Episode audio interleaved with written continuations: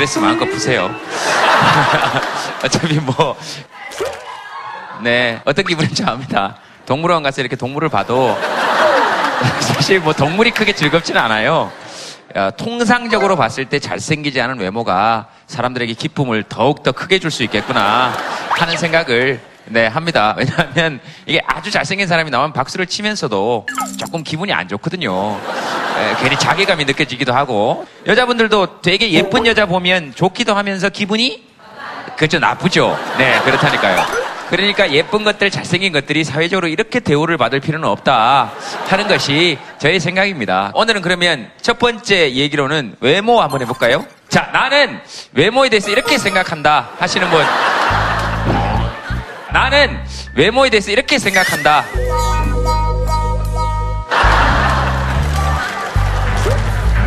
배가리개는 뭡니까? 이 순수하게 그냥 예, 뱃살이 많아서 예. 가리려고 한 겁니다. 저는 크게 상관이 없다고 생각을 하는데 네. 남들이 봤을 때 네. 아, 쟤는 뚱뚱하구나 배 나온 걸로 보고 제일 먼저 판단을 하니까 얼굴이나 근데 네. 이제 저한테는 컴플렉스다 보니까 이제 가리게 되는 거죠. 가만히 놔뒀으면 사람들이 얘기 안 했을 건데 굳이 그걸 본인이 아. 배가리개라고 써놓는 바람에 형님도 그렇잖아요. 형님도 그렇다고요, 뭐가? 아, 형님도 그렇잖아요. 웃기려고 웃기려고 외모 비하하고 이제 자기가 못생겼다고 얘기를 하고 네. 그 사람들이 이제 웃어주잖아요. 예. 이제 장점인가요 그러면? 어, 예전에는 제가 조금 그랬던 경향이 있는 것 같긴 합니다. 근데 지금은 제 외모를 비하하는 것은 아니에요. 객관적인 자료를 제시하는 것이지. 그리고 저는 솔직히 말하면 스스로 지금 제 외모가 못생겼다고 생각해 본 적은 마흔이 넘으면서는 한 번도 없습니다. 그러니까 제가 만약에 이게 진짜 단점이라고 생각했다면 나올 때 스케치북으로 얼굴을 가리고 나왔겠죠. 얼굴 가리게 이렇게. 지금 옆에 같이 오신 분은 누굽니까? 와이프요. 결혼한 지는 한 10년 됐고요. 어, 9살짜리 딸하고 6살짜리 아들이 있습니다. 하나 더 얘기하자면 7살 예. 연상입니다, 와이프가.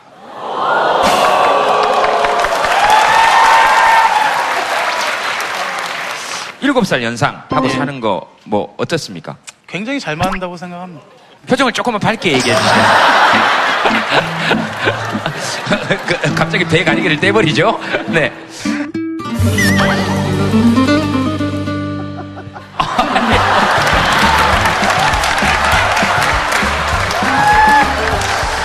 이 양반이 지금 배 가리기가 아니고 마음 가리기였잖아요, 지금까지. 네, 봅시다.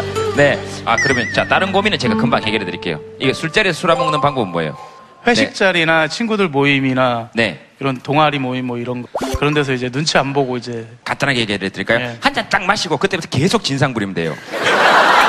그럼 술을 권하지 않습니다. 한 잔 딱 먹어. 아, 됐다! 야, 이제 가자! 그 다음에 한잔 먹고 계속 우, 이거 하면은 금방 집으로 가라 그래요. 자, 다음 고민 봅시다. 자, 자, 요거 봐야지. 우리 지금 보고 싶은 건 요거니까. 자, 요거 봅시다. 예, 얘기해봐요. 얘기해봐요. 어, 와이프랑 가끔 엘리베이터에서 농담 삼아 그런 얘기를 하거든요. 야, 우리 결혼한 지 10년 됐다. 이제 서로를 위해서 이제 찢어지자 제가 농담으로. 그러다가 이제 엘리베이터에서 뭐 시체로 내릴 뻔한 적도 있고요. 아내분은 어떻게 생각하세요?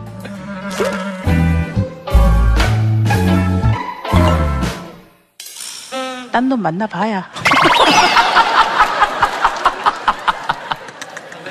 어때요? 일곱 살 어린 남편하고 사는 건? 남자는 나이가 많건 적건 그냥 애입니다. 여섯 살짜리 아들이랑 크게 차이 없어요. 먹을 거 안 주면 삐지고. 안아줄 때 아들, 자기 먼저 안 안아주면 삐지고. 네, 충분히 이해합니다. 남자는 그런 얘기 있잖아요. 철 들면 죽어요. 그래서 남자는 살아있다면 철 들지 않았다는 증거예요. 뒤에 마이크 한번 넘겨보시겠습니까? 여섯 살짜리 애나 남편이나 다 애다 그랬더니 뒤에서 아주 격렬하게 맞아, 맞아, 맞아를 하셨거든요. 남자는 나이가 많건 적건 그냥 애입니다. 오늘 누구랑 오셨어요? 딸이랑 남편이. 네, 애 둘이 데리고 오셨네요. 네. 어, 왜 그렇게 격렬하게 고개를 끄덕거리죠? 아니 한 번씩 보면 예. 별거 아닌 거에 잘 삐끼고 막 그러거든요. 어떤 일에 가장 삐깁니까? 놀이공원 가자 이러면 안 간다 이러면 삐껴요. 그 다음부터. 그 자기가 하고 싶은 대로만 하려고 해요. 그러면 다 달래줘요? 예. 다 뭐, 마- 대부분 맞춰주는 편이에요. 남편 마이크 한번 잡으세요. 남편도 하실 얘기가 있으실 거 아니에요? 별로 할 얘기는 없습니다. 예, 별로 할 얘기는 없겠죠. 부산 남자는 대부분 별로 할 얘기가 없습니다. 동의하십니까? 아내분 의견에? 그냥 이제 뭐 할 얘기가 없습니다. 지금 혹시 삐지신 거 아닙니까? 지금 저희들이 다 맞춰드려야 되는 거 아니에요? 오늘 여기 오신 이유를 좀 여쭤봐도 될까요? 솔직히 별로 오고 싶진 않았는데 삐지, 삐지셨네. 삐지셨네, 삐지셨네. 딸, 마이크 한번 잡아보세요. 지금 별로 말하기 싫죠? 네. 중학교 2학년? 중3이요. 어, 별로 오고 싶지 않았어요? 아니요, 제가 신청을 해서 아빠를 위해서 신청을 해서 왔어요. 와, 야. 우리 오늘 외모 얘기 한번 해보려고 그러거든요. 외모에 대한 고민이나 이런 거 한 적 있어요? 아니요. 네, 저는 그냥 엄마 아빠가 준 그대로 받고 살자는 그런 신념을 가지고 있어가지고. 네. 네. 자, 엄마 아빠가 물려주신 대로 받아들이면서 잘 살려고 했으나 어쩔 수 없이 나는 그러지 못했다 하시는 분 찾아내기 전에 이야기해요. 찾아내기 전에 이야기. 아 예. 아, 그 신념은 좋은데, 그거는 잘 가져갔잖아요. DNA를 잘 받았다고요. 아, 너는 금수저를 물고 태어났으니까. 그래서 본인은 엄마 아빠가 물려주신 대로 그대로 살고 있는 게 아닙니까? 일단 물려받았으니까, 뭐, 살고는 있죠. 예. 근데 나중에 좀 돌려 깎아야죠. 나중에 왜 돌려 깎아요? 왜? 입이 많이 티 났잖아요. 글쎄요, 저는 오늘 아침에도 재석이 형 보고 와가지고. 글쎄, 저는 전혀 그런 느낌을 못 받겠는데. 근데 네. 엄마가요. 네. 항상 가족끼리 얘기를 하다가 얼굴 얘기가 나와요. 예. 아빠랑 저랑 똑같이 생겼거든요. 아 근데 똑같이 생겼는데 아빠가 좀 더 원숭이 같이 생겼어요. 근데 제일 신나해요. 왜 웃으시는 겁니까, 옆에서? 이 아이는 아빠를 닮아서 입 구조가 좀 많이 나와 있어서 그게 이제 늘 항상 불만인 거예요. 그래갖고 서로 자기 입이 더 나왔니 덜 나왔니 그래서 그것 때문에 웃었어요. 엄마한테 혹시 불만 있습니까, 따님은? 엄마한테 불만은 없고요. 예. 그냥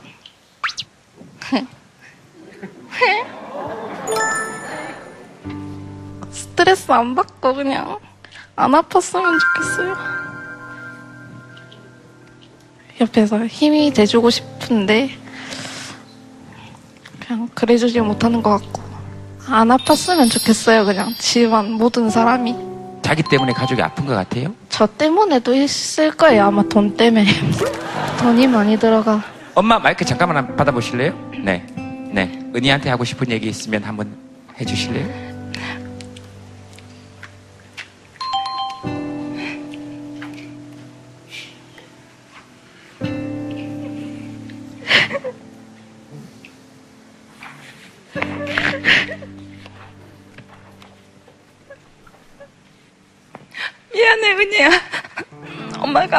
미안하고 이런 환경에 너를 낳아서 이만큼 키우기까지 좀 힘들긴 했지만 그래도 네가 자랑스러워. 사랑한다.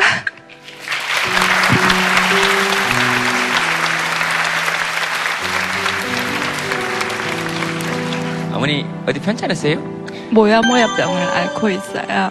내 혈관 기형이라 스트레스 받으면 안 되는데 아이가 혼자 울산에서 학교를 다니고 있는데 솔직히 뒷바라지는 많이 못 해주거든요. 제가 좀 더 건강하면 살림에 더 많은 보탬이 돼서 아이가 더 클 수 있는 환경을 만들어 줄 수도 있었는데 음, 그렇지 못한 환경이어서 어릴 때 상처를 좀 많이 받았어요.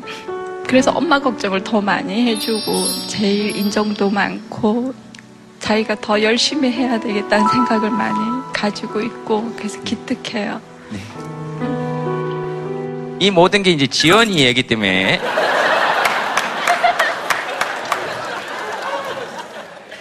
어, 지연님 할 얘기? 그런 스트레스 안 받으시고 어, 개성에 맞게 네, 힘내고 잘 사셨으면 좋겠어요.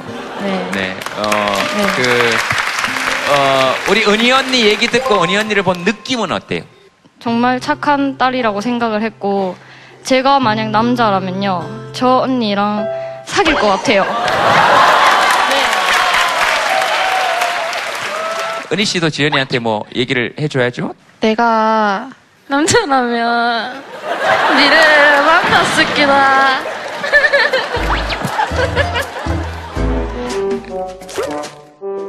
네, 녹화 끝나고 집에 못 가시면 저희 집에 같이 가서 이렇게 얘기를 좀 들어드리고 싶고요. 딸이 김재동 씨 딱 이렇게 입장을 하니까 제일 큰 목소리로 어, 잘생겼어요 하고 저보고 크게 소리 지르거나 뭐 이런 거 아니라는 거 저도 잘 알아요. 네. 그래서 보통 뭐라고요? 제일 큰 목소리를 내는 거예요. 그래서 제가 와 정말 너무 건강하게 잘 자란 어, 딸이고 아니 그러기가 쉽지가 않잖아요. 이렇게 어, 그러기가 쉽지 않다고요?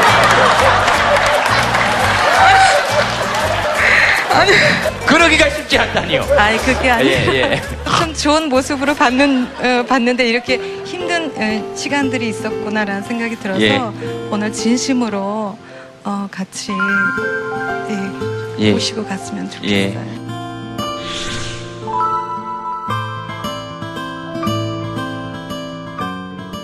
우리 사회의 뭐 외모 열풍 뭐 이런 얘기 거창한 얘기보다 사실은 그냥 이렇게 살면서 우리가 겪는 얘기들이 있잖아요. 특히나 청소년들이 외모에 대해서 느끼는 거나 근데 뭐 이래서는 안 된다 그러지만 사실 우리 TV 보면 그렇게 될 수밖에 없도록 만들어 두고 있잖아요. 외모 컴플렉스 그러면 너무 거창하고요. 혹시 네 저기 마이크 한번 드려볼게요. 오히려 젊었을 때는 고민을 안 했는데요. 네. 50대가 지나고 나니까 거울 보는 것도 두렵고, 네, 이렇게 얼굴이 다 이렇게 지금 화면에 보듯이 이렇게 다 내려가요. 이게. 이렇게 다 내려왔잖아요. 그래서 아까 친구하고 오면서도 얘기했어요. 우리 내년에는 성형외과 가서 한번 물어보자고. 이거 어떻게 올릴 수 있나. 젊었을 때는 그런 고민 안 했어요. 근데 50이 넘고 나니까 아. 예, 그런 고민이 생겨요. 뭐 보톡스 같은 건 맞고 싶지 않고요. 예. 이거를 올리고 싶어요. 아. 어, 제가 미국에서 제동 씨 보러 왔는데요. 제가 어, 6년 반 만에 한국에 왔거든요. 그런데 6년 반 전에 저희 어머니도 저를 몰라보시더라고요. 그래서 어머니 보고 그랬어요. 엄, 엄마 눈을 감아요. 눈 감고 제 목소리만 들어보세요. 어. 분명히 저 어머니 딸이에요. 그랬더니 눈을 감으시고 제 목소리를 듣더니 맞, 맞다. 그런데 얼굴을 보니까 네가 아니구나 이렇게 말씀하시더라고요. 그때는 40대였었는데 지금 50대가 되고 나니까 정말 무서울 것 같아요. 지금 젊으신 분들 아까 외모 때문에 많이 고민하신다 그랬는데 그냥 아름다워요 젊었을 때는. 아름다우세요. 감사합니다. 감사합니다. 미국에서는 실례지만 어디 계세요? 노스캐롤라이나. 아 노스캐롤라이나. 북쪽 캐롤라이나거든요. 제가 몰라도 캐롤라이나를 모르겠지. 놀스를 몰랐겠어요? 아, 제동 씨 오해하지 마세요. 이것도 저의 걱정인데 미국에 살지만 영어를 잘 못하니까 어, 발음도 안 좋고 그래서 지금 설명을 해드린 거예요. 왜 네. 발음이 안 좋다 그러시지? 아, 왜냐면 제가 이제 40이 넘어서 미국을 갔기 때문에 혀가 모국어 혀, 혀이기 때문에 발음이 똑같지는 않아요. 아 모국어 혀가 괜찮은. 네, 네. 제가 한국어가 모국어다 보니까 영어를 알아듣기는 하지만 말할 때는 미국 사람처럼 똑같이 못해요. 네. 사실은 흐르는 세월에 대한 두려움 같은 것이라고 저는 느껴졌었거든요. 40살이 넘으면서 되게 편안하긴 한데 42살이 딱 되고 나니까 결혼 이런 거보다는 이성적 느낌을 가지고 어필할 수 있는 시간이 이제 한 2년 정도밖에 남지 않았겠구나. 한 불. 자신감이 없어져요. 예, 예. 정신 세계는 비슷한데 맞아요. 생각한 것만큼 행동으로 옮기는데 시간이 많이 걸려요. 네, 그리고 옆에 주변에 사람이 없으면 그게 더 힘들고요. 예. 네. 옆에 사람이 없으면. 네. 지금도 괜찮아요 하시는 분 어디 계세요? 네네. 아까 사실은 오기 전에 화장실에 갔었는데 저분을 뵀어요. 거울 앞에서 열심히 막 바르고 계시더라고요. 아, 그래서 연세가 아까 50이 넘으셨다고 말씀을 하셨는데 네. 제가 봤을 때 멋지고 딱 그 물 흐르듯 이렇게 자연스럽게 늙어가야지 너무 이렇게 저희 막 엄마도 막 이렇게 쌍꺼풀 수술도 하시고 보톡스도 맞고 이렇게 갑자기 엄마 얘기를 왜 아, 해요? 아니. 그렇게 인공적으로 늙어가는 것보다 저희 자연스럽게 늙어가는 모습도 참 아름답고 멋진 것 같고요. 또 아까 외모를 말씀을 하셨는데 제가 이제 은행에 근무를 하는데 최근에 정말 지난달에 있었던 얘기에 옆에 창구 아가씨한테 어떤 남자 고객님이 그랬어요. 어, 어, 아우 아가씨 너무 못생겼어. 나 저쪽 아가씨한테 할래. 대놓고 말씀을 하신 거예요. 그래서 제가 너무 놀래서 그렇게 말을 할 정도면 옆에 있는 분도 자존심이 되게 많이 상하셨을 거예요. 당연하죠. 근데 옆에 계신 분이 되게 속상해 하시더라고요. 그래서 요즘에 최근 들어서 머리도 염색하고 눈썹도 문신하고 아이라인도 하고 이제 또 이도 교정하려고 또 이렇게 준비를 하고 있어요. 그래서 제가? 그랬어요. 네, 옆에 계신 분이 그래서 제가 그랬어요. 언니는 외모보다 마음, 딱 언니 하면 마음이 착하지 않냐. 그러니까 신은 공평하다. 예쁜 여자한테는 악한 마음을 줬을지도 모르고 언니한테는 저 죄송한데 저 같으면 크게 위로가 되지는 않았을 것 같아요. 어, 미안합니다. 웬만하면 내가 말 안 자르려고 그랬는데 예 예. 예. 그래서 아. 까 제가 봤을 때는 충분히 저도 이제 농담으로 그 쌍꺼풀 얘기는 한 건데 나이에 맞게 늙어가는 것처럼 아름다운 모습은 없는 것 같아요. 제가 봤을 때. 네. 소설 은교에 보면 그런 구절이 나오잖아요. 시인 로스케는 말한 적이 있습니다. 너희 젊음이 너희 노력으로 얻은 상이 아니듯이 내 늙음도 내 잘못으로 받은 벌이 아니다. 사실은 축복도 아니고 저주도 아니고 사실 세월에 저항하고 싶은 마음이 드는 것도 너무너무 이해가 되고 그리고 젊었을 때 더 예뻐지고 더 잘생겨지고 싶은 마음도 너무너무 이해가 되고 그걸로 마무리 짓는 걸로 don't care, cause I've never been so high. Follow me through the dark. Let me take you past the satellites. You can see the world you brought. 오늘 여러분들과 함께 할 주제는요 처음이라는 주제입니다 패널분들과 함께 얘기 나눌 주제는 처음 문득 떠오르는 것들이 거의 비슷할 거라고 생각합니다 송기령 선생님이 혹시 오늘 빅데이터 같은 거 가지고 우리가 처음이라고 하면 드는 생각들을 한번 전체를 쭉 펼쳐보도록 하겠습니다. 보시면 첫 거래, 첫 눈 보이죠? 네. 그 다음에 첫 취업에 첫 키스도 있고요. 네. 너무 아름다운 말들이 잔뜩 있습니다. 네. 이 모든 단어들 중에서 가장 사람들에게 많이 얘기되고 각인되는 건 뭘까요? 첫사랑. 똑같다는 거죠. 아 그렇구나 역시 압도적입니다. 한 90% 이상이죠. 엄청납니다. 첫 수업, 첫 인상, 뭐 첫 만남 다 해도 첫눈이 좀 굉장히 유력한 경쟁자인데요. 사실 첫눈도 첫사랑과 연관되기 시작합니다. 당연하죠. 네. 아, 첫사랑이 없는데 첫눈 그거야 뭐 그냥 그거 뭐 그거 뭐 차가운 액체지 그게 물질이지. 저희가 보자마자 제일 먼저 드는 생각이 첫사랑이었기 때문에 첫사랑을 봤어요. 네, 봐야죠. 첫사랑은 설레이고 서투르고 떨리고 너무 아름다운 감정들이 나와 있죠. 재밌는 것이 시리다라는 감정이었어요. 시리다라는 감정이었어요. 가슴이 시린 거죠. 왜 아 하셨? 중학교 3학년 때 좀 첫사랑을 했던 적이 있었는데 그때 그때 좀 잠깐 생각했던 기억이 있어서 좀 길 가다 잠깐 만나거든요. 근데 어 근데, 근데 그냥 지나쳐가는 수- 순간일 뿐이라서 그냥 첫사랑은 첫사랑일 뿐으로 그냥 그 마음 간직하게 고요히 잘 살았으면 좋겠습니다. 그때 난 너를 만나서 어떤 표정 이 첫사랑에 대한 생각이 남자와 여자가 좀 다르더라고요. 일단 남자가 첫사랑을 잘 못 잊습니다. 6대 4의 비율이에요. 저는 지금도 그 첫사랑 BP 번호를 기억합니다. 예. 012738에 직장 번호는 952에 내선 104번이었습니다. 그 첫사랑을 생각할 때 남자분과 여자분이 느끼는 감정이 공유되는 것들이 많은데요. 또 아닌 것들도 좀 있어요. 가운데 있는 것이 이제 여자친구, 남자친구에 대해서 공통적으로 우리가 떠오르는 생각들이에요. 좋아하다, 사랑하다, 미안하다, 미안하죠.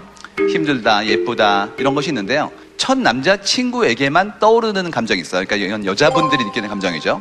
뭐냐면 아깝다. 그래요? 그 놈이 좋은 놈이었던 거죠. 지나고 보니까 정말 너무 훌륭한 사람이었다는 생각이 드는 겁니다. 마지막으로 궁금하다가 나와요. 그래서 여자분들이 오히려 지나간 사랑을 다시 찾으려는 시도를 하시는 게 아닌가라는 생각을 합니다. 그에 반해서 남자분들 같은 경우에는 이상하다가 나와요.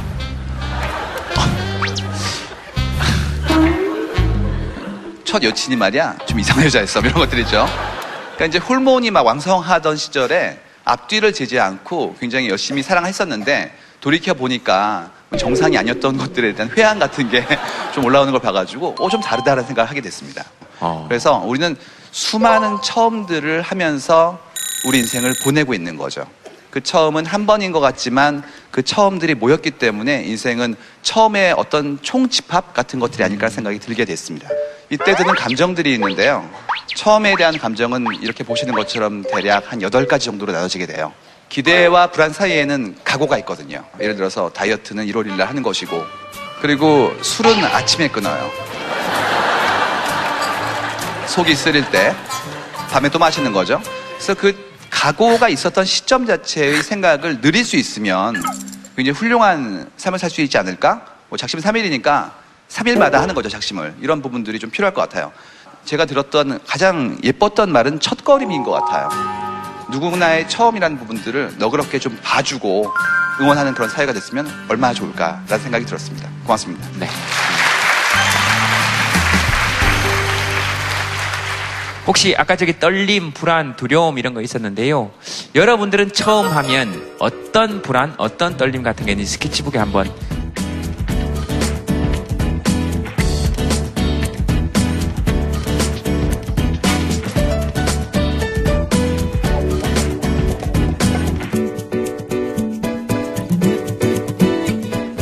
사회과학적으로는 어떻습니까? 혹시 처음 모든 사람은 사실 처음을 기본적으로 회피할 수밖에 없거든요. 그러니까 처음 한다라는 거는 쉽게 얘기하면 다른 것을 만난다는 것이고 다른 것을 만난다는 거는 위험을 수반한다는 거거든요. 그래서 우리가 처음 할 때는 가장 사람이 최고로 긴장하게 돼 있어요. 그래서 처음이라는 거는 자기가 자기의 전력을 다하는 거죠. 첫 운전, 첫사랑, 뭐든지 자기의 전력을 다하거든요. 그래서 그게 가장 큰 기억에 각인이 됩니다. 그리고 가장 큰 학습 효과를 일으키는 거죠. 그래서 처음이 사람을 계속 발전시키는 거거든요. 근데 그게 너무 힘들기 때문에 나이를 먹으면 먹어갈수록 처음을 계속 회피해 나가죠. 그래서 젊었을 때 같이 도전 정신이 없다란 말을 듣는 이유는 되게 간단한 게 이젠 자기가 아는 길이 많아졌기 때문에 그 아는 길들 중에서 선택하려고 그러지 처음의 길을 선택하지 않으려고 하는 거거든요. 그래서 사회학적으로 얘기를 한다면 처음이라는 것은 각인한 학습 효과를 통해서 자기를 발전시키는 성숙의 단계로 바라볼 수 있겠죠. 한 줄 사연 한번 보겠습니다. 내 나이 서른. 예. 처음 고백하고 싶어요. 예. 이런 사연 앞으로 받지 마요. 어딨어요? 떨리네. 그 형이 지난번에 어디서 한번 말씀하셨는데 짝사랑으로 되게 고민하고 있는 사람한테 자기 고민을 이제 상대방한테 이제 넘겨라. 이제 고백을 하면 이제 상대방 고민이 되니까 네, 그렇게 말씀하셨는데 저 고백을 했는데 거절을 한 번 당했거든요. 네. 근데 보통은 지금까지 제가 고백을 하고 거절을 당하면 항상 그 여자가 싫어지거나 그냥 쉽게 포기하고 항상 그랬는데 이번에는 절대 이상하게 포기가 안 되더라고요. 오히려 더 좋아지고 지금은 그냥 연락하면서 지내고 있는데 정말 얼마나 좋냐면 제가 제가 30년 동안 정말 제 성격이 되게 내향적이고 되게 조용하고 그런 성격이었는데 정말 이번 기회에 성격을 아예 싹 바꿔야겠다는 생각도 들었고 제가 원래 옷을 사는 거에 돈을 안 썼어요 거의. 어, 최근에 드디어 옷을 한번 살려고 이제 옷도 몇 벌 사보고 하는데 그게 되게 기분이 되게 좋았고 또 막 그 연애 관련된 책도 수십 권 막 사서 보고 연애 관련 책은 뭐 어떤 책을 읽는지 모르겠지만 연애가 책으로 그게 배워지나? 그죠? 아, 안 되죠. 자기 옷 사는 게 좋다 이거는 되게 좋아요. 그런 경험이 처음이시죠? 네. 자기 옷을 사면 안 돼요. 아. 내 옷 한 벌 샀을 때 걔 옷도 한 벌 샀어야지.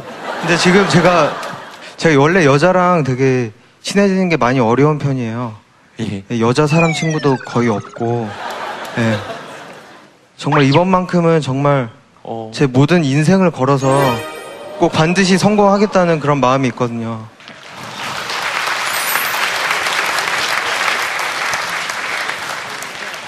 근데 그런 마음이 드시는 건 너무 좋네요. 나를 바꿔보고 싶다 막 이런 느낌이 드는 건 그 사람이 만약에 받아들이지 않는다 하더라도 본인한테 되게 좋은 경험이 될 것 같은데 저는 그리고 그렇게 안 떨리면 사랑 아니잖아요. 이렇게 막 안 설레고 막 막 저 말 되게 잘하는데 저 진짜 좋아하는 여자 앞에 가면 말 한마디도 못해요. 나도. 딱 한마디만 하고 싶어가지고. 네, 하세요. 아직은 그렇게 친하지 않지만 어, 앞으로 제가 더 노력해서 또 친해지려고 노력할 거고 또 당장은 마음이 열리지 않을지라도 좀 제가 끝까지 기다릴 테니까 좀 기다려줬으면 좋겠어요. 감사합니다.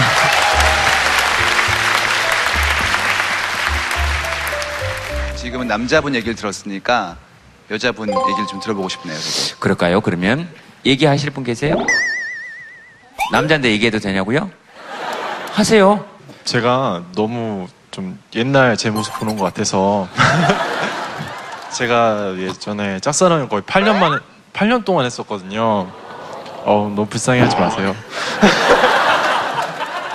아, 제가 한 8년 정도 이제 짝사랑을 했는데 제가 이제 그 감정에 너무 중독이 돼서 다른 여자들을 만나도 계속 걔 생각이 나가지고 계속 좋은 사람들을 놓쳤어요. 사귀는 동안에도 짝사랑이 오래되잖아요. 이거 정말 중요한 건데 지금 본인이 사랑하는 그 사람이 과연 내 머릿속에 나온 사람인지 실제 그 사람인지 좀 알아야 돼요. 가까이 가서 좀 들어야겠습니다. 제가 중독자거든요. 아 제가 진짜 고생을 좀 많이 했어요. 너무 힘들어가지고 친구들이 아 너 이렇게 고생하는 거 더 이상 못 보겠다 그러고 좀 많이 떠나갔거든요. 제가 맨날 술 먹, 아, 술 먹고 막 이러니까 아 우- 울면 안 되는데? 저, 죄송한데 중독에서 치유가 안 되신 것 같은데. 아, 되게, 되게. 아니, 네. 중요한 거를 말씀드리면은 사랑에도 약간의 이성적인 생각은 좀 필요해요. 감정에 너무 중독되지 마시고 진짜 그 사람이 누구인지를 판단하려면 그 사람이 살아온 인생 한번 보세요. 그러면 이제 그 사람의 친구들을 보는 거랑 그 사람이 뭐 평소에 어떻게 행동을 하거나 그런 걸 보시면은 분명히 자기 생각과 좀 뭐- 뭔가 좀 다른 점이 있어요. 네. 지금 어떠세요? 저요? 네. 아 솔로요.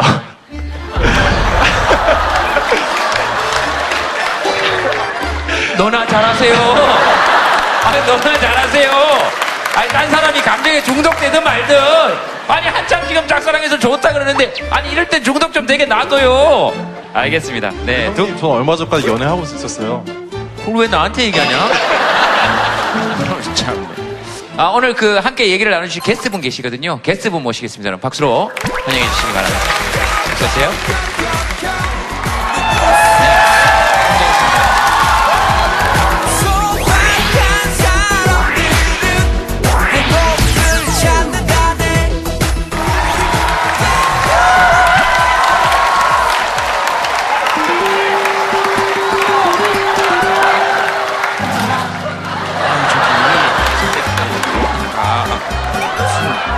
그래서 이렇게 이렇게 앞가면서 무슨 아주 기호 3번 나온 줄 알았네 아주.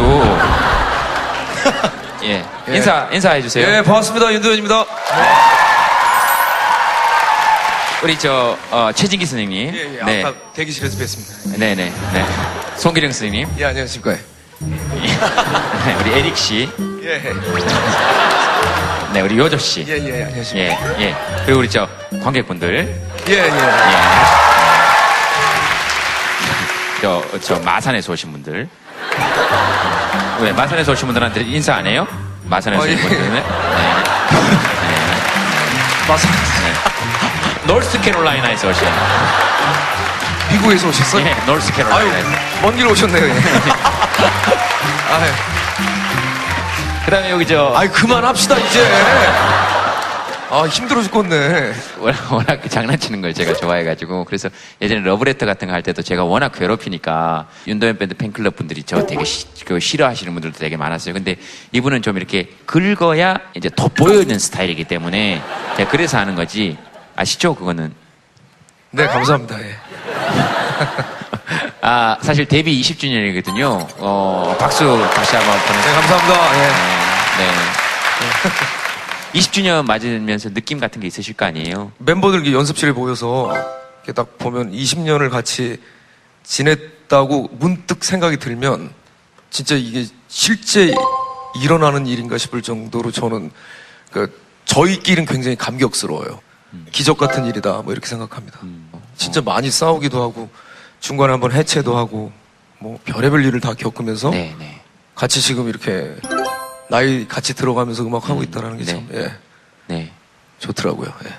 첫 데뷔 때는 떨리셨겠어요, 윤도현 씨도. 그 떨리는 거는 하면 할수록 더 떨리는 것 같고요. 처음에는 오히려 좀 너무 모르니까 좀덜 떨었던 것 같아요, 오히려. 예, 오히려 덜 떨려서 좀 이상하게 무대 매너를 좀 가지고 있었던 것 같기도 하고 좀. 이상한 무대 매너라 하면 첫 방송에서도 막 생방송인데 막 관객들한테 막 좀 박수 좀 치라고 좀 이렇게 좀 얘기도 하고 막 관객들한테 박수 좀 치라고 했던 거는 제가 봤어요, 그거. 예, 그 가요 톱 10.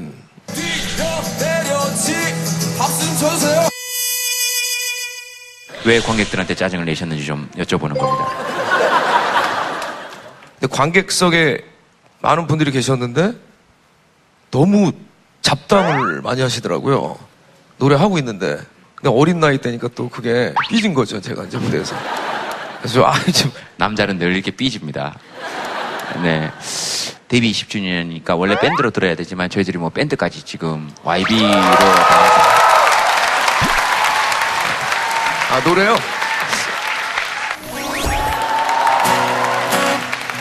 내 모습이 보이지 않아 앞길도 보이지 않아.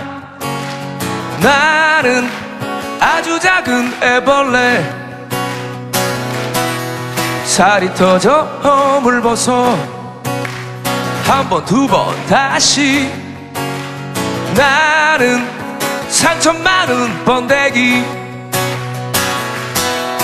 추운 겨울이 다가와. 힘겨울지도 몰라 봄바람이 불어오면 이제 나의 꿈을 찾아 날아 날개를 활짝 펴고 세상을 자유롭게 날 거야. 노래하며 춤추는 아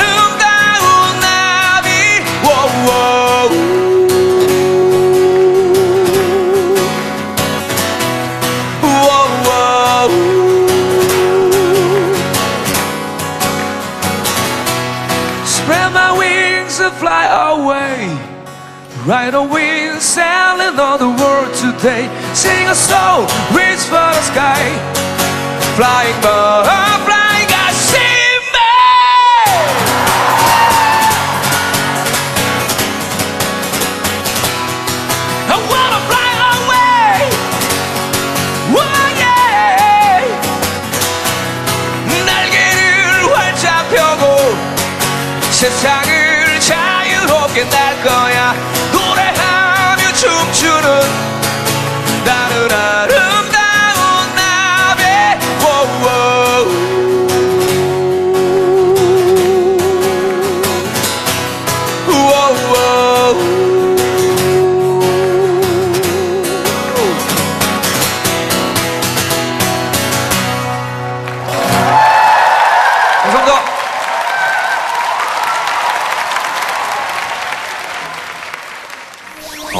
가수는 진짜 그 제자리에 있을 때 누구나 그렇지만 노래할 때 진짜 멋있죠. 이런 얘기 정말 많이 들었겠지만. 자, 사연 보겠습니다. 17에 만난 첫사랑 관계는, 와, 후회합니다. 어디 계십니까? 안녕하세요. 예. 남자를 처음 만나서 그런 건지 잘 모르겠어요. 그래서 21년 동안 살면서 정말 모르겠어요. 그래서 평생 또 한 40년 더 살아야 되는데 도대체 이 남자 뭐지? 그러면서 이제 정말 같이 살아야 되나? 이제 그 후회를 하고 있어요. 오늘 왜 이런 부부들이 이렇게 많지? 아니 처음에 연애 학교 다닐 땐 정말 바르고 바른 생활 사나이였거든요. 그 그러면서 이제 고민도 같이 나누다가 이제 TV에 나오는 연애를 했어요. 싸워서 집에 오면 집 앞에 기다렸다가 미안하다고 그러고 꽃 주고 미안하다고 하고 그러고 가더라고요. 예, 그리고 예, 첫 키스도 저기 보, 저달 보이냐고 그러면서 저 어디 어디 어디 계속 내 손끝을 보라고 그러면서 손끝을 이렇게 보다가 그러다가 첫 키스를 했거든요.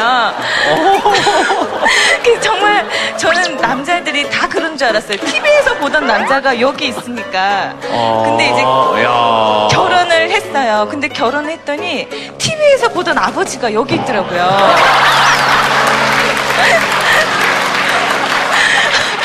뭐 양말은 뒤집어 놓고 잔소리하면 더 버럭대고 어 그러다 이제 싸움을 좀 많이 했었거든요. 그막 다투다가 이제 한 7년 지나고 이제 청소 빨래 육아하면서 정말 내조하고 그래야 된대요. 이 사람이 항상 그래요. 자, 나는 잡아놓은 물고기는 어항에 이제 잡아놓은 물고기는 밥을 안 주는 게 저, 맞다고. 예, 예. 어, 어, 죄송합니다만, 저 남편분은 지금 얼굴에 모자이크 처리를 해드릴까요? 어, 저희들이 원하시면은. 남자분 엄청 난처하시겠는데, 지금. 왜 같이 오셨지? 혼자 오셔서 그냥 편하게 얘기하시고 남자분 예, 남편분은 여기 없었어야 될 것 같은데 아, 근데 항상 사랑한대요. 그리고 저도 사랑하는 건 느끼는데요. 저를 이제 막 쓰진 않았으면 좋겠어요. 그래서, 그래서 이 남자가 도대체 그래서 이렇게도 맞춰보고 저렇게도 맞춰보고 하는데 21년 동안 알고 지내면서 이 남자를 모르겠으니까 제가 연애를 좀 더 하다가 결혼을 할까 결혼을 해- 하- 했으면 더 좋았을까 제일 후회됩니다. 지금 아내분 얘기는 잘 들었고요. 어, 지금 최초로 게스트가 저한테 속삭였거든요. 야, 남편은 저런 얘기를 하는 걸 알고 왔을까, 여기? 아, 제일 후회됩니다. 이런 얘기 할 거야 이렇게 뭐 약간 언지를 해주셨어요 아니면 그냥 지금 폭탄이 지금 떨어진 건가요? 폭탄이죠. 이제 아, 이제 방송 나가면 어떻게 이제 다 회사에 갈까 하는 걱정이 좀 되고요. 예. 지금 저도 처음 이제 이렇게 들으니까 예. 나 잘못 왔구나 생각이 좀- 이 사람이 다 하는데 저도 이제 고마운 건 아는데 예. 표현이 잘 안 되고 또뭐 그러다 보니까 이제 애들은 다 키워야 되고 직장도 다녀야 되고 그런 스트레스를 계속 받았었고. 근데 그거는 알고 있는데 이제 저도 이제 회사 생활을 하니까 그만큼 더 못해주는 부분들이 되게 많았던 것 같아요. 어 그래도 남편분이 인정을 하시고 저렇게 또. 아, 그, 아, 아, 그게 벌써 그- 반성하시네요 됐네요 아, 끝났네 죄송한데. 잘 됐네요 저 죄송한데 무슨 판사님처럼 좀 얘기하지 마세요. 아, 아, 중간중간에 자꾸, 아, 그래도 남편분이 반성을 하시고. 그래도 이렇게 남편분이 또 반성하시고 그리고 굉장히 사랑하시는 것 같은데요 나는 아닌가? 바쁘다 보니까 이제 제가 집안일, 육아, 직장일까지 같이 겸했었거든요. 이게 신혼 초에 때 많이 싸, 싸웠던 게 남자 할 일, 여자 할 일 이렇게 구분을 지었었어요. 그리고 직장은 옵션. 이제 이제 조금 이제 바뀌고 둘째를 낳으면서 제가 육아 생활을 하다 보니까 이제 직장이 옵션이 아니라는 걸 알았죠. 그러면 평일에는 내가 청소를 하고 하니까 주말에는 당신이 청소를 하고 나가라. 그래서 약속을 했었는데 딱 2주뿐이더라고요. 그래서 이제 제가 남자들은 원래 화장실 청소를 잘 못하나요? 라고 물어봤었어요. 사람들한테. 네. 그랬더니 아시는 지인들이 다 우리 신랑들은 화장실 청소를 다 하는데 네, 알겠습니다. 네, 네. 남편이 집에서 화장실 청소 하십니까? 저는 못 봤어요. 남편분은 화장실 청소 하신 적 있으세요? 없으세요? 어, 몇 번 했던 것 같고요. 네. 그러니까 지금은 물 뿌린다 그랬는데 물은 안 뿌리고요. 앉아서 하자. 해보자 해가지고 했는데 그래서 아, 예, 알겠습니다. 아버님, 혹시 한번 저 부부 얘기들 들으시면서 혹시 들으시는 느낌이 있으시면 아버님. 글쎄요, 그런 부분은 서로 이제 이해를 해야 되는데, 저도 실은 화장실 청소를 못 하고 있습니다. 그리고 아울러 제가 또 시간이 없고요. 회사 근무하고 학교 가고. 평상시에는 제가 이제 꼬마애가 있었는데, 14일 날 애가 지금 갔거든요. 입양 갔는데. 그래서 이제 그 이후로는 제가 좀 한가합니다. 그래서 앞으로는 좀 도와줘야죠. 아이가 입양을 갔다고요? 네. 아, 제가 저기 미혼모들이 하는 그 가정 위탁 가정을 했어요. 네, 그래가지고 얘가 14일 날 미국으로 입양을 갔습니다. 우리 국민들이 좀 이렇게 그 미혼모들의 가정의 그 애들을 좀 좋은 눈으로 봐줬으면 하는 제 생각입니다. 이름이 뭐였습니까? 김서연이요. 서연이? 서연이 14일 날 미국으로 갔어요? 예, 예. 네. 그 집안일을 잘 못해 주셨다. 어, 그러시면서 나는 아이는 잘 돌봤다. 어, 서연이 얘기하시면서 그리고 옆에 어머님께서 그렇게 오시는데 또 차분히 말씀을 이어나가시노랴.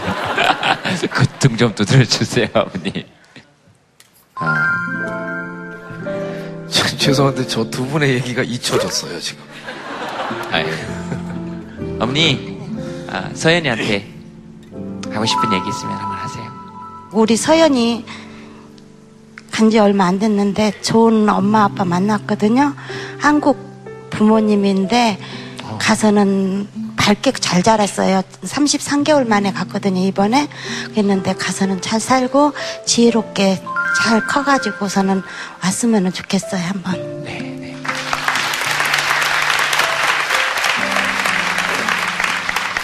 남편의 화장실 청소에서 서연이 얘기까지 아, 참으로 어, 격변의 이동이 있어서 아, 두 분의 얘기는 아, 잘 모르겠습니다. 두 분이 알아서 하세요.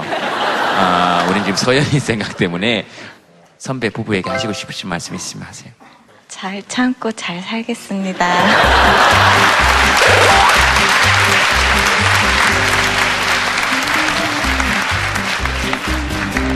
아기를 봐주셨대요. 보통 옛말에 그 아기 볼래 논일 할래 그러면 논일 한다 그랬거든요. 그만큼 아기 보는 게 사실 힘들어요. 기쁨이기도 하지만 근데 남편분께서 거의 다 하셨답니다. 어떻게 생각하세요?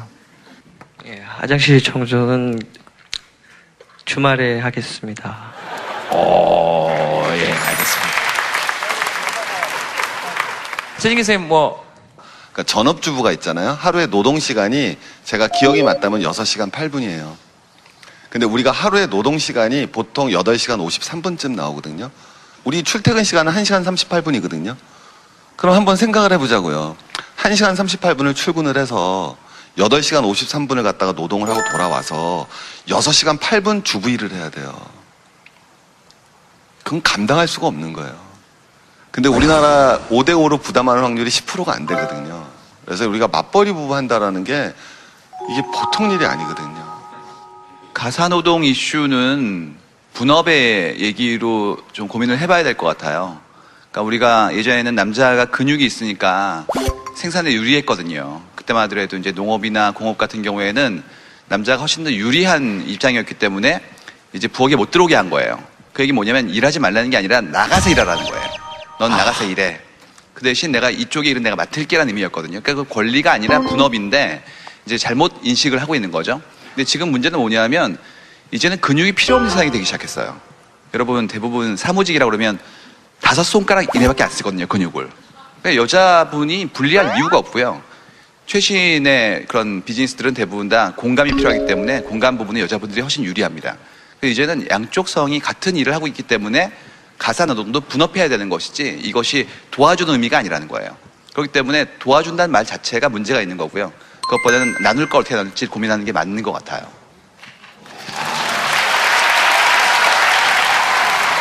그 말은 되게 와닿네요. 예전에 부엌에 들어오지 마라 했- 했던 거는 남자가 이 부엌 일을 하지 말라는 게 아니고 밖에서 얘기하는 게 훨씬 더 효율, 일하는 게 효율적이니까 넌 나가서 장작 패라 이거죠. 너 근육 있는 놈은 나가서 장작을 패라. 그게 할 일이다. 그러니까 근육은 그때나 필요했던 거지. 지금은 남자들이 전부 다 그렇게 근육을 키워서 나올 필요가 없다. 근육 있는 것들을 좋아할 필요가 없다. 이런 얘기. 정말로 감명 깊게 잘 들었습니다. 아주 가슴에 확확 와닿습니다. 그리고 한 가지 더 얘기하고 싶은 게 있는데요. 이거는 이제 맞지 않을 수도 있는데 많은 분들이 그 결혼을 한 다음에 실망하세요. 그래서 제일 많이 싸우는 게 치약 짤 때 왜 중간을 짜? 뭐 이런 거 있거든요. 근데 그때 생각하시는 게 뭐냐면 내가 생각하기에 이 사람은 나를 사랑했기 때문에 모든 걸 맞춰줄 사람이고 그 다음에 그 사람은 내가 원하는 이상향에 가깝다고 생각해요. 근데 결혼한 다음에 실체를 보는 순간 어떤 생각이 드냐면 인정하지 않고 이 사람이 날 더 이상 사랑하지 않는구나. 그래서 나한테 막 나가는구나라고 생각한다는 거죠. 걔는 원래 그랬어요. 그렇기 때문에 나의 이상향을 그렇게 사상시키지 마시고 있는 그대로 바라보시는 게 좋을 것 같아요. 사랑하지 않는 게 아니라 원래 그랬습니다.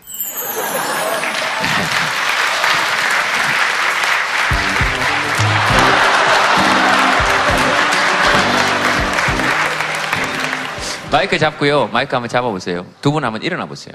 두 분 한번 일어나 보세요. 한번 일어나 보세요. 남자분 마이크 잡으시고요.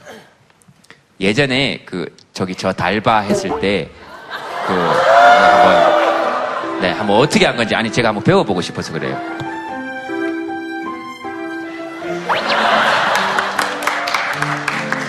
네 한번 해보세요. 그때처럼.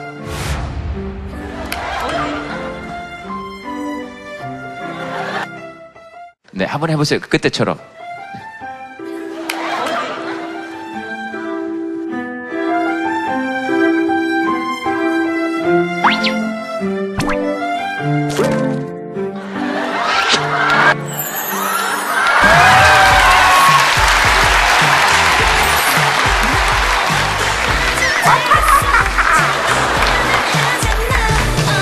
그때 그 열정으로 화장실을 청소하란 말이에요. 그때 달을 가리키던 그 손가락으로 이제 변기를 닦으란 말이에요. 어, 다음 사연은 한번 볼까요? 처음 시작하는 도시 생활. 촌이요. 예. 저는 그 3개월 전에 부산에서 올라왔거든요. 근데 예. 부산도 이제 그 시내가 아니라 외곽 쪽에 있어가지고 버스 타고 40분, 50분 나가야 시내가 있고 지하철을 탈 수 있고 그랬어요. 예. 근데 여기 오니까 뭐 지하철이 9호선까지 있고 그러니까 되게 신기하고 길도 못 찾겠는 거예요. 예. 그래서 막 지하철을 잘못 타기도 하고 네. 막 다시 돌아오고 한 시간 만에 갈 거를 막 두 시간 만에 가고 예. 제가 느끼기에 예. 되게 시골 애 같다고 느낀 거예요. 그리고 오. 제가 서비스직을 하는데 오시는 분들마다 고향이 어디냐고 어디서 왔냐고 이렇게 물어보시는 거예요. 예. 그러니까 그런 것 때문에 주눅이 든다 해야 되나? 어. 약간 그런 게 있고 또 여기서 내가 또 잘 적응할 수 있을까? 네 어떤 말이 제일 주눅 들게 해요? 밑에서 올라와서 뭐 출세했다 그런 것도 있고 예. 그리고 뭐 말투 고치라고 이런 식으로 말하고 그, 그 사람은 서울말을 써요? 서울말을 쓰시죠. 왜냐면 다 이 윗지방 사람들이잖아요. 제가 상대하는 사람들. 윗지방 사람들. 제동 씨도 그랬잖아요, 처음에.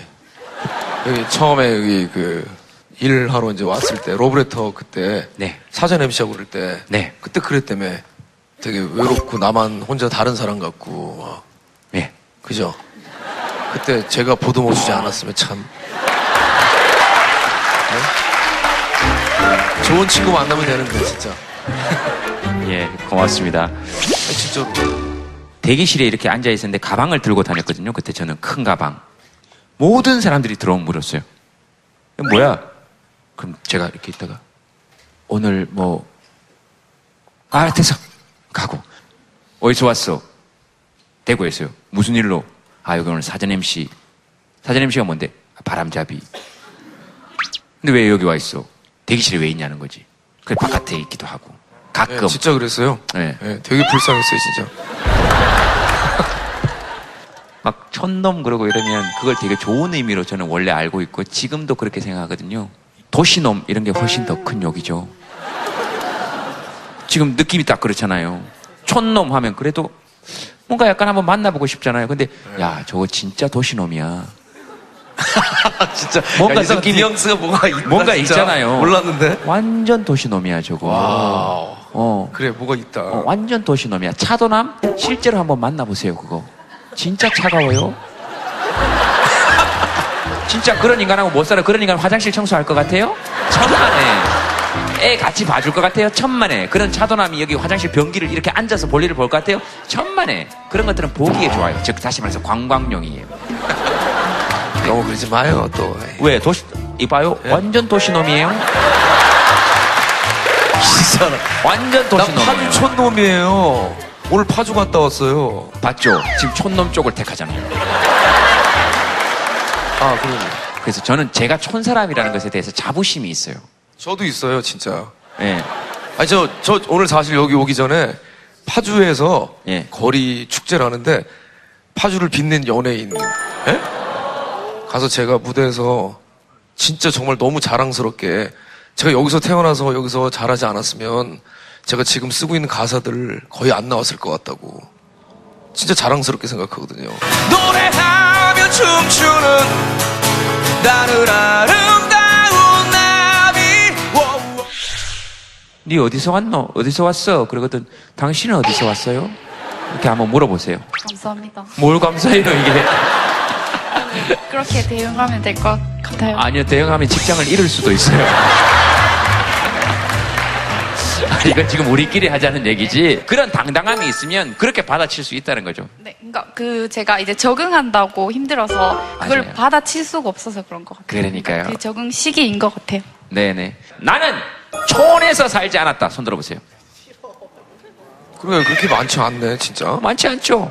다 도시놈들이에요.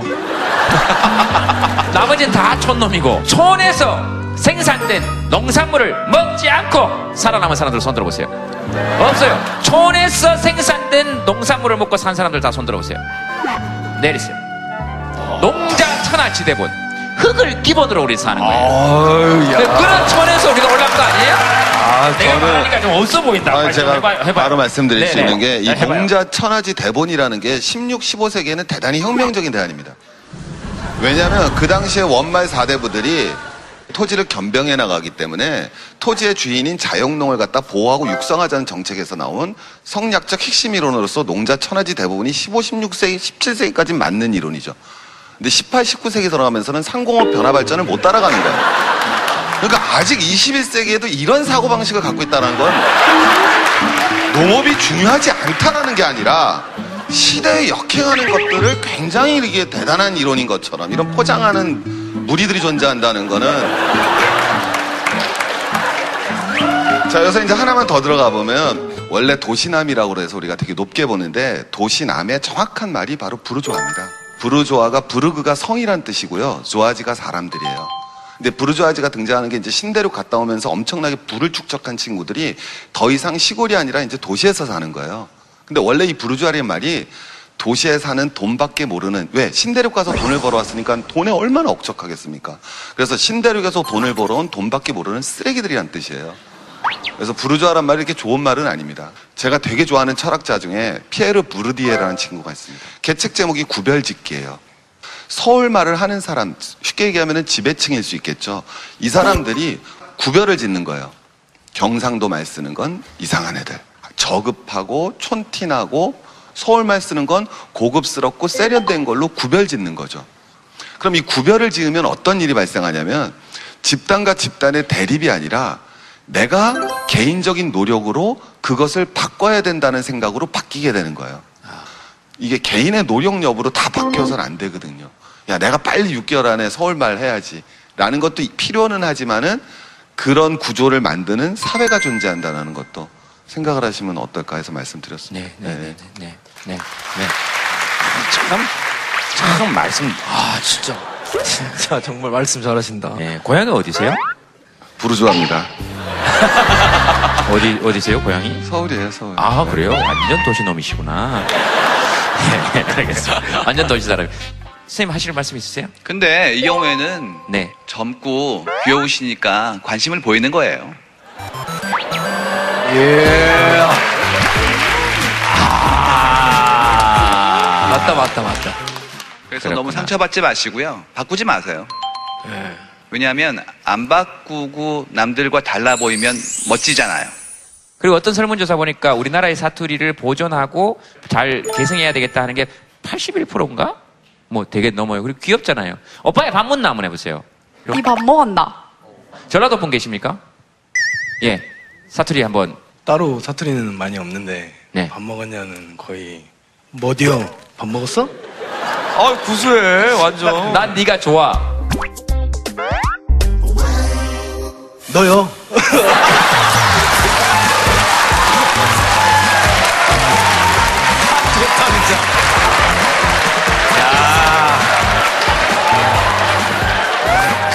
배워보고 싶을 정도예요. 어머 너무 좋아. 이런 표현법이 어딨어? 천동이라고 전혀 이렇게 너무 좋아. 기죽고 그럴 필요가 전혀 없을 것 같아요. 그러니까요. 그러니까. 저 서울말로 너 사랑해 한 번만 해주실래요? 너 사랑해?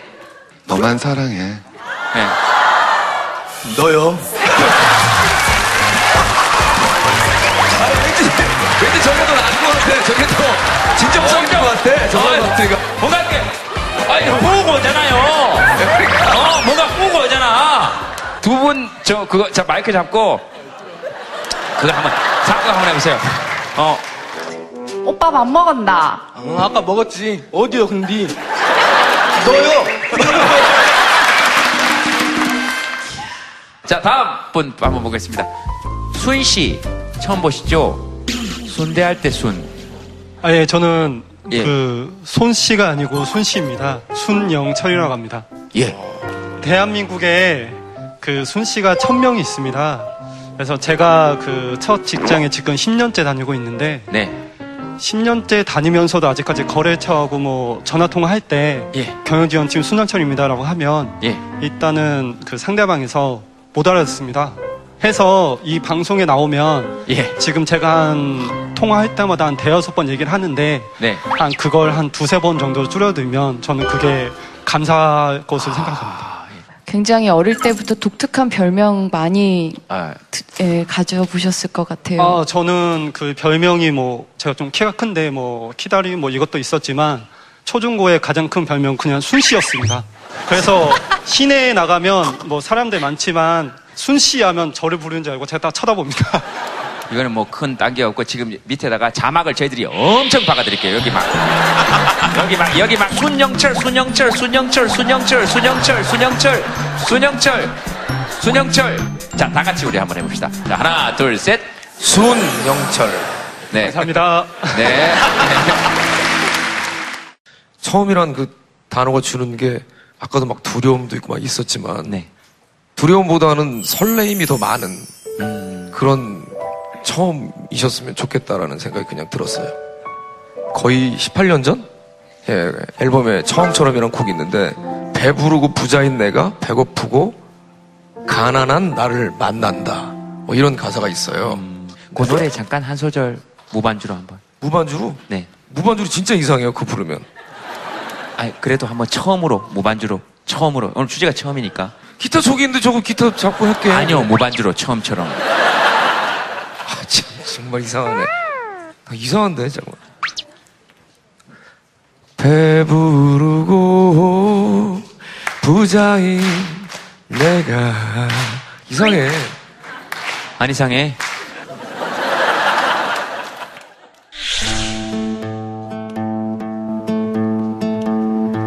왜 자꾸 두근두근 대죠 이내 가슴이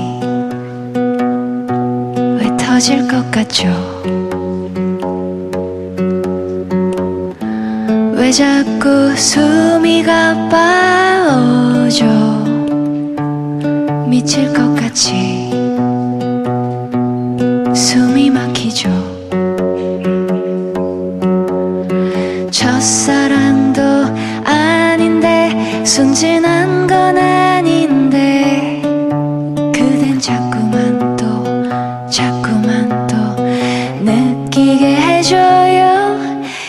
그댄 나를 기쁘게 해요 그댄 나를 느끼게 해요 예전보다 더 자신 있게 처음 어떤 일을 하는 게 조금 두렵긴 한 것 같아요. 처음 고백해봤어요. 여자. 다른 이성한테 처음으로 고백을 했는데 그 자리에서 차였어요. 내년에 인턴십으로 가고 싶어서 지금 준비를 하고 있긴 한데 처음 혼자 외국인들이랑 친해져 나가야 되는 그 사회에서 적응을 해 나가야 되는 거에 대한 걱정? 군대도 가야 되는데 이제 막막하죠.